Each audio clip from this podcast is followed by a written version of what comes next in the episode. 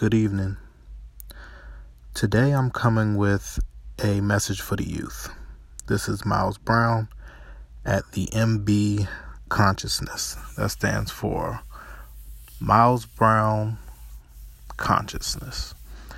Um, youth, I'm talking to you today.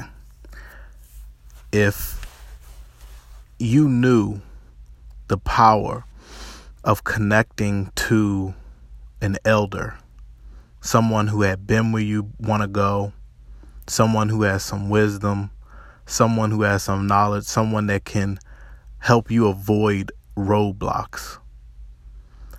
When you get my age, you will wish you had listened to this. And it'll come back to your remembrance that I told you that you need to get connected with somebody wise, somebody that whatever you want to do in life cuz we we all fail to realize that we can do whatever we want. It's about our network and our and who how far we're willing to go to get a connection that could help us uh, reclaim the life that we want. And one of the main things stopping the youth today is that they have no respect for the wisdom of the people who came before them because they think we're dumb. They think we don't know anything. They think that because they have a connection to Google, the internet, all of these um, social currencies that they build up for themselves with the likes and this, that, and the third. Oh, your my mother ain't never had 1,100 likes, you know, and this, that, and the third. It's like at some point, you're going to regret not understanding how other people live other than this generation. Like you you can always look at your history and learn something that directly affects how you live today. Directly.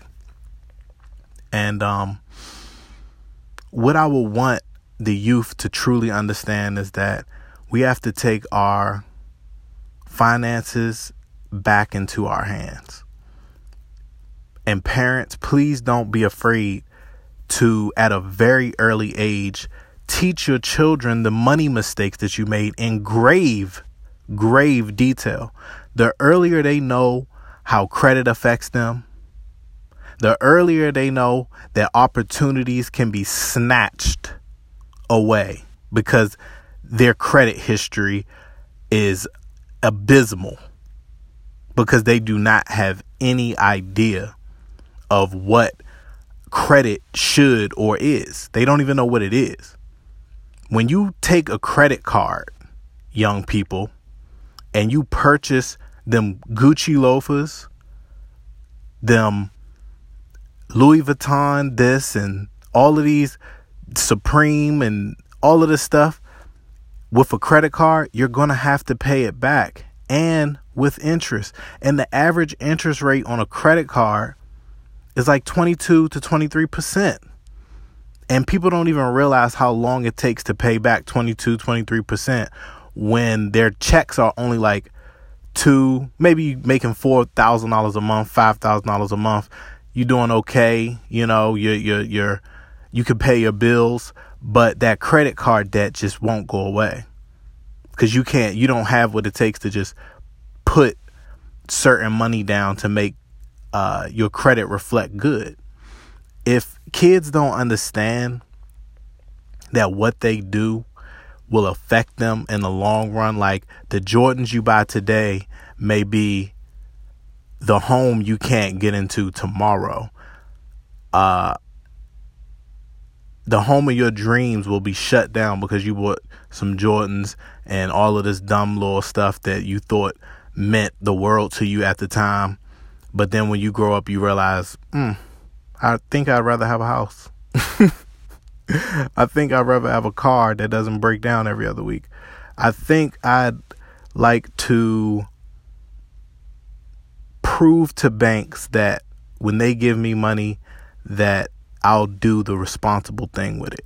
And your parents have gone through all of this. And your parents are trying to get your ear. Your parents are trying to talk to you. But you have to listen So, parents, go the extra mile. Even if they don't want to hear it, just make sure that you getting it through their head somehow. Like repeat it so much that they just repeat it. You know? And kids, just listen. Like you're only going to be a youth for a certain amount of time and then you're going to have to grow up and then you're going to have to deal with reality 24 hours a day. And there won't be a oh ma blowing me or oh pop getting on my nerves. It'll be oh lord this bill collector is calling me. Oh i, I got to live where the rats and roaches are because i don't have enough money to move out the hood you know and I've been through all of that. I've made it. I've scaved through, you know, and came out on the other side. And all I'm saying is respect the people that are trying to make sure you have a better life, you know. And as a Christian, I just want to leave people with the understanding that Jesus Christ is still a savior um he don't even need this money or anything to make your life better. Like coming to god god will change your life you know? He he will snatch those sins that you think are impossible to kick. He's going to take those away. And you're going to be becoming a much more clean person. And when god clean you up and put that holy white robe on you and you know it ain't you know, it's it's really God that is making the difference in your life because you reading his word, you getting close to him, you searching him in your heart. Um, I just want to call those people who feel a little dirty, who thinking about some sins they might have committed or just committed, just take this time right now to just say, Lord, Father, forgive me. Because I know not what I do. You gave your life for me, and the blood of Jesus ran down for to save my dirty sins. He held the weight of sin in his soul, in his heart, in his spirit. And he died a living, clean sacrifice so that one day we could live life and have life more abundantly. And I'm calling those to get back in the Bible, ask God to come into your life as your personal Savior, and join me next week when I talk about something else that's in my consciousness. All right. Thank you so much for listening. I'm out.